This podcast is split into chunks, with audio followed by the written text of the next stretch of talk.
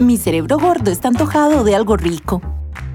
Mi cerebro gordo tiene pereza de hacer ejercicio. Mi cerebro gordo siempre queda con hambre. Mi cerebro gordo, podcast. Hola, hola a todos. Bienvenidos a un nuevo episodio de Mi cerebro gordo, un podcast diseñado para ayudarte a mejorar tu peso, tu salud y tu calidad de vida. Soy la doctora Isis Palenzuela y está conmigo el doctor Mauricio Barahona. Doctor, ¿qué tal? Hola Isis, ¿cómo estás? Pues muy contento de tener este nuevo episodio del podcast en el cual vamos a aprender muchísimo sobre un tema súper, súper interesante. Así es, doctor. El día de hoy creo que muchos, y en especial muchas, nos vamos a sentir muy identificados. Mi cerebro gordo se toma lo que sea para adelgazar. Y literalmente así es, lo que sea. La gente toma batidos, toma suplementos, compra cosas aparentemente naturales, eh, compra cosas por internet, le recomiendan productos, aceleradores de metabolismo y hasta fármacos, hasta medicamentos. De todo eso vamos a hablar en este podcast. Precisamente, doctor, ese es nuestro tema de hoy. Hablemos de suplementos, de batidos, de pastillas para adelgazar y empecemos desde lo básico. ¿Qué es lo que toma la gente para adelgazar, doctor? ¿Qué ha visto usted en su consulta? Bueno, como lo dice el título de este podcast, lo que sea, ¿verdad? Pero vamos a tratar de ordenar un poquito estas ideas y yo eh, a lo largo del, del, tiempo en la consulta de control de peso he ido viendo que las personas toman eh, básicamente tres categorías, podríamos clasificarlas así, de productos o de cosas que la gente piensa que le pueden ayudar a bajar de peso. Eh, estas tres categorías podemos agruparlas de esa manera. Batidos, en primer lugar, suplementos, en segundo lugar, y medicamentos, en un tercer lugar. Entonces, yo diría que podemos organizar de esa manera, eh, o en esas tres categorías podríamos encontrar la mayoría de lo que la gente habitualmente toma para intentar adelgazar e intentar bajar de peso. Es verdad, doctor, es muy frecuente. Entonces, empecemos del primer punto, los batidos. ¿Cómo serían estos batidos? ¿Qué es lo que usted ha visto en su experiencia? Bueno, una primera categoría de batidos podríamos llamar eh, los batidos naturales. Naturales quiero decir, por ejemplo, cuando la gente dice, voy a hacer el famoso batido verde. Entonces voy a, ah, ok, entonces voy a hacer un batido que lleva eh, piña, jugo de naranja y le pongo eh, hojas verdes, le pongo espinaca, le pongo kale, le pongo una serie de cosas. Entonces, bueno, eso lo que, lo que yo he visto es que la gente lo aplica, por ejemplo, para sustituir ciertos momentos de comida. Por ejemplo, tal vez en vez de sentarse a tomar el café o el fresco con un queque, con una repostería, con un pastelito, dicen, ah, no, no, yo me voy a poner a dieta y entonces en vez de comerme la, el pan y la repostería, yo me voy a comer, me voy a tomar mi batido verde. Entonces, como que esa es la primera función que la gente le da. Usar un batido, en este caso, de frutas, de vegetales, para sustituir una comida y ayudarse a bajar de peso. Esa es típica, doctor. El batido verde de la mañana, ¿verdad? Se asocia con eso de, de perder el peso, también con una infusión de vitaminas, de minerales. La gente lo asocia a todo, ¿verdad? Ahora, ¿cuáles serían entonces los otros tipos de batidos? Porque estos batidos tipo verde serían los naturales, pero hay algunos como tipo sustituto de. Sí, ahí ya hablamos, Isis, de otra categoría, que serían los batidos ya de productos que la gente compra. Hay productos, por ejemplo, como batidos de proteínas, eh, como batidos que tienen fibra, como, y estos ya son comprados, ya son eh, algún tipo de batido, se da mucho, por ejemplo, en los gimnasios, ¿verdad? Que a la gente le venden batidos en los gimnasios eh, para usarlos como suplementos de comida. También se da mucho en las macrobióticas, por ejemplo, que la gente... Y ahí inclusive hasta en los supermercados muchos productos eh, eh, enlatados, sobre todo en presentaciones en polvo, que la gente los va a usar preparándolos a veces en agua, a veces en leche, y dicen, bueno, este batido, otra vez, ¿cómo lo usan? Bueno, un ejemplo típico, dices, es el de la cena. Cuando la gente dice, ah, no, no, yo necesito bajar de peso, entonces lo primero que voy a hacer es que tengo que eliminar la cena. Entonces tienen esa idea. Entonces, ¿qué hacen? Bueno, se van a tomar ese batido que compraron, ese producto que compraron en la noche para sustituir, por ejemplo, la cena, que ese es como otro ejemplo típico. Es cierto. Muy bueno entonces este ejemplo de los batidos sustitutos. Ahora, doctor, en segunda categoría, usted nos dijo los suplementos. Entonces, hablemos de estos suplementos. ¿Cuáles serían? Bueno, ahí hablamos de eh, todavía no de fármacos, sino de suplementos, porque aquí estamos hablando, por ejemplo, cuando la gente dice, ah, bueno, yo voy a tomar, eh, por ejemplo, un suplemento de carnitina o voy a usar picolinato de cromo que dicen que es un acelerador de metabolismo, o voy a usar este tipo de, cápsulas, ¿verdad? Que vienen eh, con preparados de este tipo, que todavía no son medicamentos, pero que la gente dice, yo, es que me dijeron que eso acelera el metabolismo, por ejemplo. Ese es un ejemplo típico.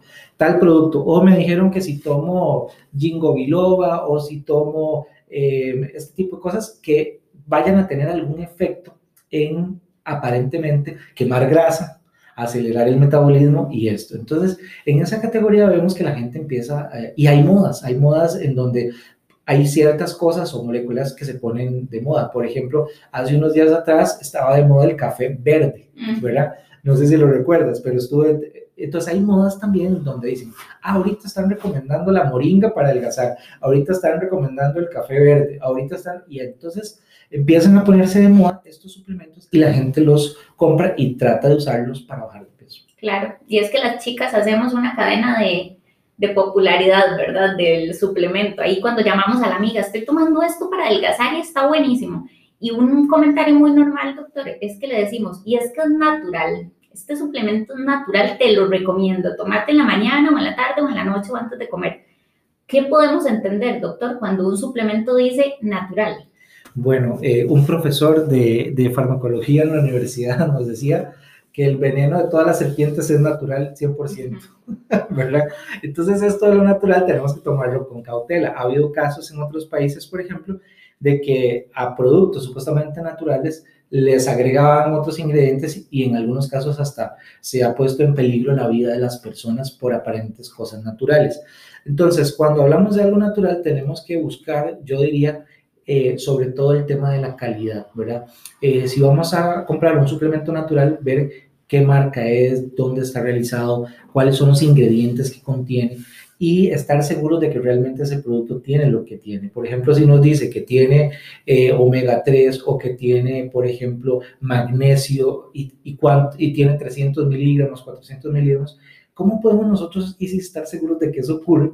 Si el producto no es de una calidad confiable. Entonces yo no voy a saber cuántos miligramos tiene, no voy a saber si realmente va a tener un efecto beneficioso o podría inclusive, como te decía, que han habido casos de eso, poner en peligro la vida de una persona por tomar algo, entre comillas, natural. natural. Exacto. Claro, y es que en esta cadena, doctor, que hacemos las chicas, pues nosotras empezamos como a recomendar y prescribir entre una y otra, pero con esto que usted nos dice, deberíamos pensar en que un profesional nos lo recomiende, a pesar de que es un suplemento de venta libre, ¿no es cierto? Sí, y ese es un tema. Muchos de estos suplementos se venden en supermercados, en macrobióticas, en diferentes establecimientos, y entonces son de venta libre, y entonces ahí podríamos entonces tener una preocupación adicional que es, ok, ¿y cómo hacemos para asegurarnos de que eso me va a funcionar y sobre todo que no me va a afectar a mi salud? Muy bien. Ahora, doctora, hablemos del tercero que usted nos dijo, los medicamentos. Entonces, ¿cómo funcionan estos medicamentos para adelgazar? Bueno, aquí ya entonces tenemos que aclarar que cuando hablamos ya de medicamentos, hablamos de que son productos, número uno, que ya no se van a encontrar de venta tan libre, sino que ya van a ser productos que ya vamos a ir a adquirir, por ejemplo, a la farmacia, que ya tienen aprobaciones de uso clínico, como por ejemplo permisos del Ministerio de Salud, registro de marca, etc. Y otra característica muy importante cuando ya hablamos de medicamentos es que son prescritos por un médico, es decir, ya llevan la necesidad de que la persona consulte a un médico para que el médico le asesore vea si puede tomarlos o no. Entonces, cuando ya hablamos de esta categoría, estamos hablando de otro, de otro tipo muy distinto, ya no son de venta libre, ya no son naturales, entre comillas, y también además ya requieren una asesoría profesional por parte del médico. Bueno, y aquí con esto que usted nos acaba de explicar, todos estamos preguntando, y bueno, ¿los podemos tomar? ¿Todos podemos tomar los medicamentos para adelgazar? Bueno, ahí viene una, una, una cosa importante. Te comento, dices que al día de hoy en Costa Rica tenemos aprobados cinco fármacos, bueno, seis, podríamos decir, fármacos para bajar de peso. Entonces, ¿qué vemos nosotros en la consulta con los pacientes? Bueno, yo tengo pacientes que van a ser muy buenos candidatos para un medicamento y otros van a ser buenos candidatos para otro. ¿Por qué? Porque como todo medicamento, ahora sí tiene indicaciones mm. y también tiene contraindicaciones. Por ejemplo, eh, uno de los temas que siempre vamos a observar es que no choquen un medicamento con otro, lo que llamamos interacciones eh, de medicamentos. Por ejemplo, si una persona está tomando un medicamento, por ejemplo, para la depresión, para la ansiedad, para el insomnio, nosotros tenemos que ver que ese medicamento no tenga interacciones o choques con un medicamento que le vamos a indicar para bajar de peso. Entonces hay que saber escoger cuál es el fármaco. Otro tema, por ejemplo, la edad, ¿verdad? ¿Qué fármaco le podríamos dar a una persona más joven, a una persona de edad mediana o a un adulto mayor, por ejemplo? También otras condiciones del paciente, por ejemplo, si tiene otras enfermedades, si tiene presión alta, si tiene diabetes, o si es una persona sana que tiene sobrepeso pero no tiene al día de hoy ninguna otra enfermedad, por ejemplo, y quiere bajar. Entonces, esto nos pone en el tema de que cada persona es diferente y por lo tanto no aplica lo mismo para todas las personas. Sí, en este caso entonces hay que individualizar, doctor. Está quienes pueden tomar los medicamentos y quienes no pueden, pero es un profesional quien va a poder indicar esto. Ahora, doctor, surge la duda del tiempo, porque estamos hablando de medicamentos para adelgazar y queremos mantenernos siempre delgados, mantener siempre esta rutina. Entonces, ¿por cuánto tiempo se podrían tomar los medicamentos? Esa es una pregunta que muy frecuentemente los pacientes me hacen. Si vamos a iniciar un medicamento para ayudarle a la persona a bajar de peso, ¿y cuánto debo tomar? Bueno, yo diría, en la experiencia con los pacientes hemos visto dos factores. Por ejemplo, no es lo mismo una persona que tenga que bajar 5 kilos a una persona que tenga que bajar 20 kilos. Entonces, un primer factor va a ser lo que llamamos, Isis, el grado de sobrepeso. ¿Cómo está el peso de esta persona? Porque eso puede hacer que tenga que durar más tiempo o menos tiempo. Lo otro es la tolerancia de la persona. Entonces, por ejemplo, si la persona lo tolera muy bien, eh, asimila bien el medicamento, podríamos utilizarlo por más tiempo. Si la persona no reacciona bien a un medicamento, entonces nosotros debemos valorar eh, cambiarlo, usarlo por menos tiempo, etc. Entonces, un factor es la reacción de cada persona también a un medicamento. Y ahí tenemos de todo. O sea, yo tengo pacientes que reaccionan sumamente bien, toleran muy bien y lo toman por tiempos más prolongados, y otros pacientes que por alguna razón personal no lo toleran y entonces no lo podemos extender mucho tiempo. Y ahora que usted dice esto de la tolerancia, doctor, también vienen los efectos secundarios. Todos hemos escuchado a alguna amiga o algún amigo que dice, estoy tomando un medicamento, pero estoy con insomnio, no puedo dormir. O estoy tomando este medicamento y siento la boca seca. ¿Qué efectos secundarios pudiesen tener algunos medicamentos? Bueno, yo te diría, Isis, que el fármaco ideal para bajar de peso sería el que me ayude a tener mayor eficacia, o sea, que baje la mayor cantidad de peso en este caso, pero como tú lo dices, con la mejor tolerancia, o sea, con la menor incidencia posible de efectos secundarios, efectos adversos. Y claro, todo fármaco tiene efectos secundarios. Entonces, al igual que cualquier otro medicamento, un antibiótico, un antiinflamatorio, nosotros siempre vamos a estar vigilando con los pacientes que están tomando medicamento para perder peso, cuáles son los efectos secundarios que se vayan presentando. Entonces, ¿cuál va a ser el balance? Tú decías, por ejemplo, hay ciertos medicamentos que aceleran el metabolismo, pero podrían dar insomnio, podrían afectar un poco el sueño, que lo mencionaste ahorita. Bueno, en ese caso tenemos que valorar, porque si el paciente tiene muy buena eficacia, está perdiendo mucho peso, pero le está dando mucho insomnio, hay que sopesar estas variables, dices, en, en el momento y poner en la balanza eh, eh, los resultados versus los efectos adversos. Por el otro lado, si un medicamento, y pongo este escenario, si un medicamento no está ayudándome a perder peso y me está dando mucho insomnio, pues no tiene mucho sentido que el paciente siga tomando un fármaco que no le estaría dando eficacia, pero al contrario le está dando más bien un efecto secundario no deseable. Ahora hay algunos efectos como, por ejemplo, la sequedad de boca, que es muy frecuente con estos fármacos. Pues, pues esa sequedad de boca le decimos al paciente, no, aproveche y tome más agua, tome más líquidos, y más bien puede ser como no, no tan eh, molesto para el paciente y puede más bien ayudar. Lo podemos tolerar perfectamente, doctor. Si con eso va a adelgazar, mi cerebro gordo toma lo que sea para adelgazar, así que la sequedad de boca no sería un efecto tan complicado. Ahora, la pregunta del millón, doctor. Cuando terminamos de tomar el medicamento, siempre existe un efecto rebote? Esa es una pregunta súper frecuente, dices, que me hacen los pacientes. Y si yo dejo tomar el medicamento, me da el efecto rebote. Te pongo este ejemplo. En la cirugía bariátrica, la cirugía para obesidad, los pacientes muchas veces después del primer año, después del segundo año, tienden a tener reganancias de peso. Y yo me pregunto, ¿el paciente está reganando de peso? Por ejemplo, dos años después de haberse realizado una cirugía bariátrica, dejó la cirugía no, sigue igual de operado que el primer día. Entonces, ¿por qué vuelve a subir de peso si sigue igual de operado que el primer día? tiene que ver, Isis, con los cambios en el estilo de vida. Muchas veces las personas ya terminan un tratamiento, terminan con un medicamento de pérdida de peso, por ejemplo, y resulta ser que ya empiezan a darse más licencias con la dieta, ya empiezan a comer otra vez comidas altas en carbohidratos, altas en grasas, ya son más permisivos, son más flexibles y empiezan a tener ganancia. Lo mismo que puede ocurrir, como te decía, en el caso de una cirugía bariátrica. Si el paciente después de, la cirugía sigue con un buen estilo de vida, va a lograr mantener mejor el peso. Lo mismo ocurre con las dietas y con los medicamentos. Entonces, ¿dónde viene el efecto rebote? En que la persona realmente no, no tanto que dejó el medicamento, sino que no continúe con un estilo de vida saludable. Y esto también entonces implicaría seguimiento médico, doctor. Totalmente, porque nosotros hacemos un monitoreo de mantenimiento del peso y en ese monitoreo de mantenimiento del peso, eh, la persona puede detectar lo que nosotros llamamos las reganancias, que es una persona baja de peso, está ya manteniendo su peso y en algún momento puede ser que por alguna razón vuelva a subir unos kilos más. Eso hay que detectarlo, detectarlo tempranamente a tiempo para poder intervenirlo y no dejar que eh, la persona empiece a subir otra vez un montón, o, como dice la misma gente, yo subí todo lo que bajé. No, no, eso hay que evitarlo a toda costa. Claro, qué bueno encontrar esa alarma a tiempo entonces.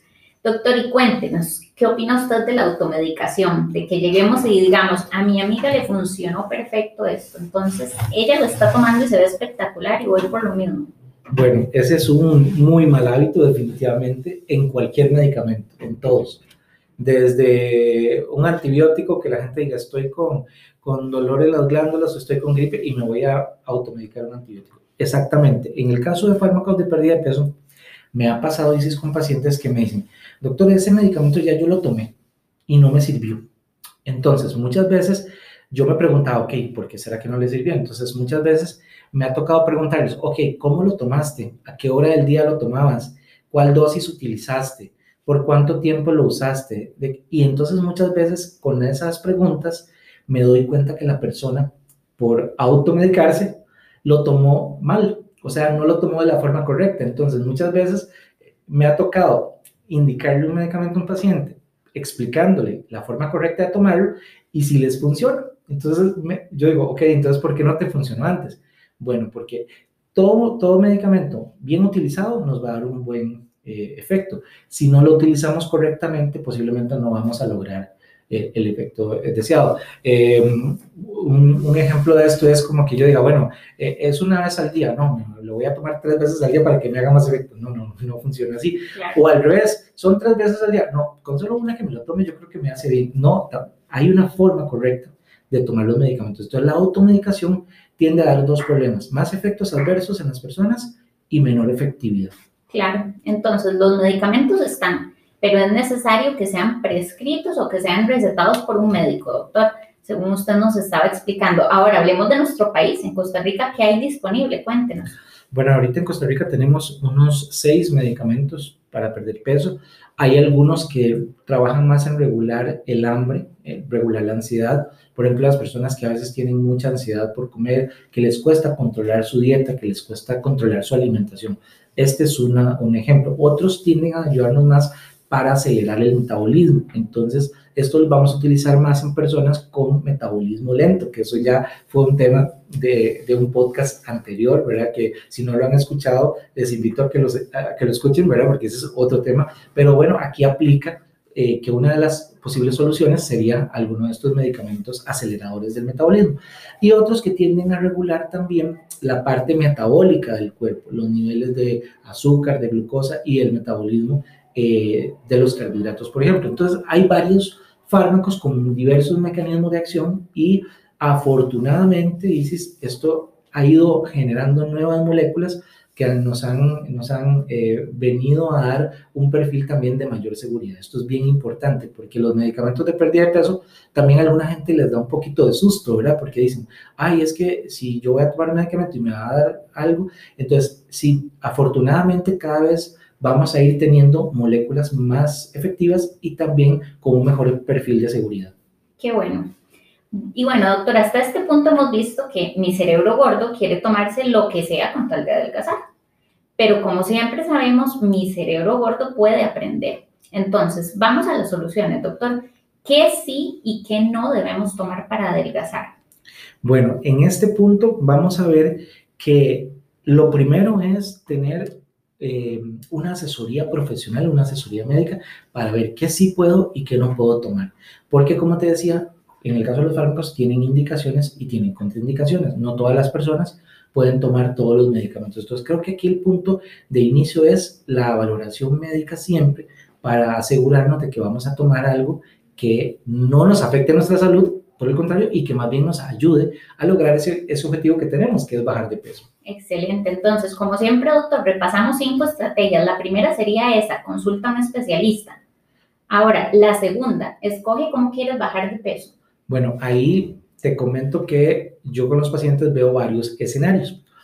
Con este tema de los medicamentos, tengo, digamos, pacientes que me dicen, doctor, yo quiero bajar de peso al natural, me dicen ellos. Y esto significa que la persona quiere hacer básicamente un proceso de pérdida de peso, por ejemplo, con dieta, cambiando su dieta, haciendo ejercicio y no quiere tomar ningún fármaco. Entonces yo he visto que hay un grupo de personas que les gusta eh, eh, llevar su proceso de pérdida de peso de esa manera.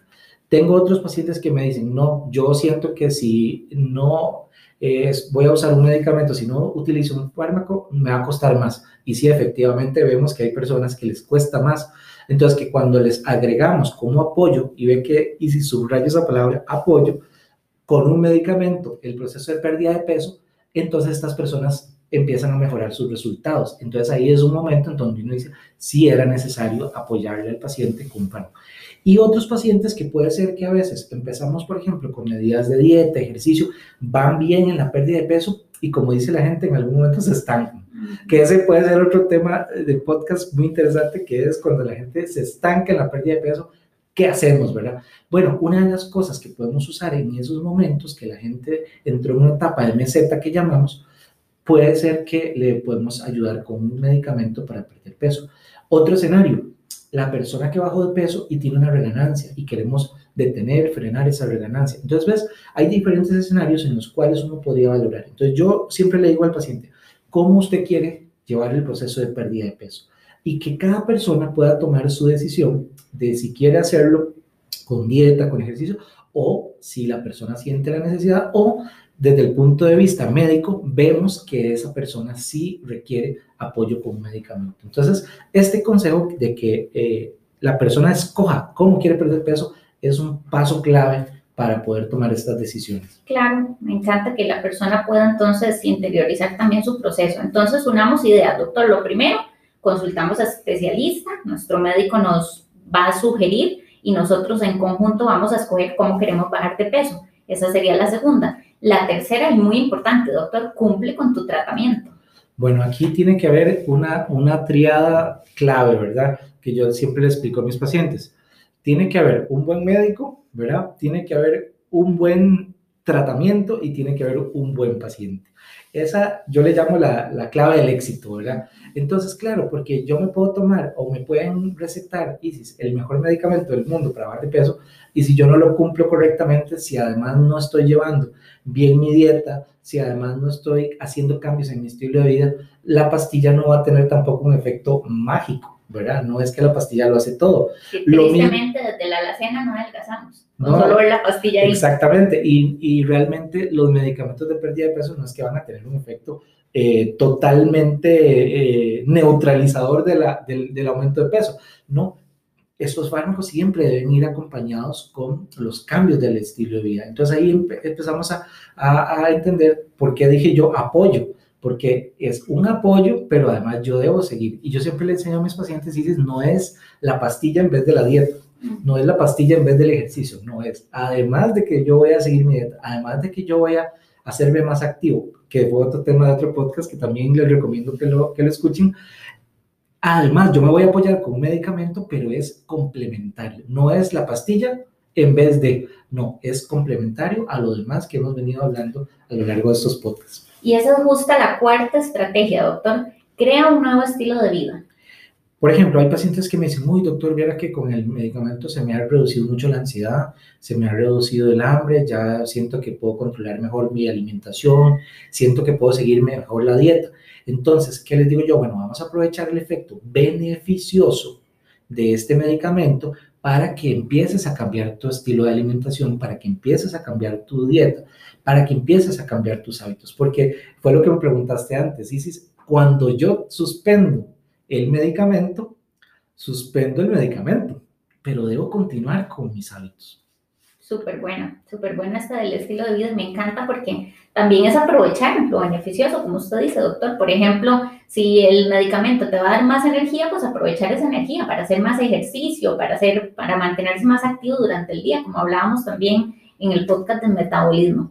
Y por último, doctor, lo que usted decía, suspendes el medicamento, pero no suspendes tu nuevo estilo de vida. Ahí está la clave y ahí está la clave de, justamente de evitar este famoso efecto rebote que comentábamos hace un rato, que es, ok, yo, voy, yo le digo a mis pacientes, vamos a suspender ahora sí el medicamento, ya llegaste a tu meta de peso, ya logramos bajar el peso que queríamos lograr, lo has hecho bastante bien, pero durante todo este proceso vamos cambiando nuestros hábitos. Entonces, yo tengo que tener claro que en un momento dado sí voy a suspender porque vos decías, quiero estar delgado toda la vida. ¿Cómo lo hacemos? Bueno, entonces yo tendría que tomar un medicamento toda la vida. No, no funciona así. Nosotros le indicamos a los pacientes el medicamento en los procesos de pérdida de peso. Ya en mantenimiento de peso, ¿cómo mantenemos ese peso? Con un nuevo estilo de vida, con nuevos hábitos que hemos aprendido desde que estábamos bajando de peso. Entonces ahí viene la clave para evitar el efecto rebote.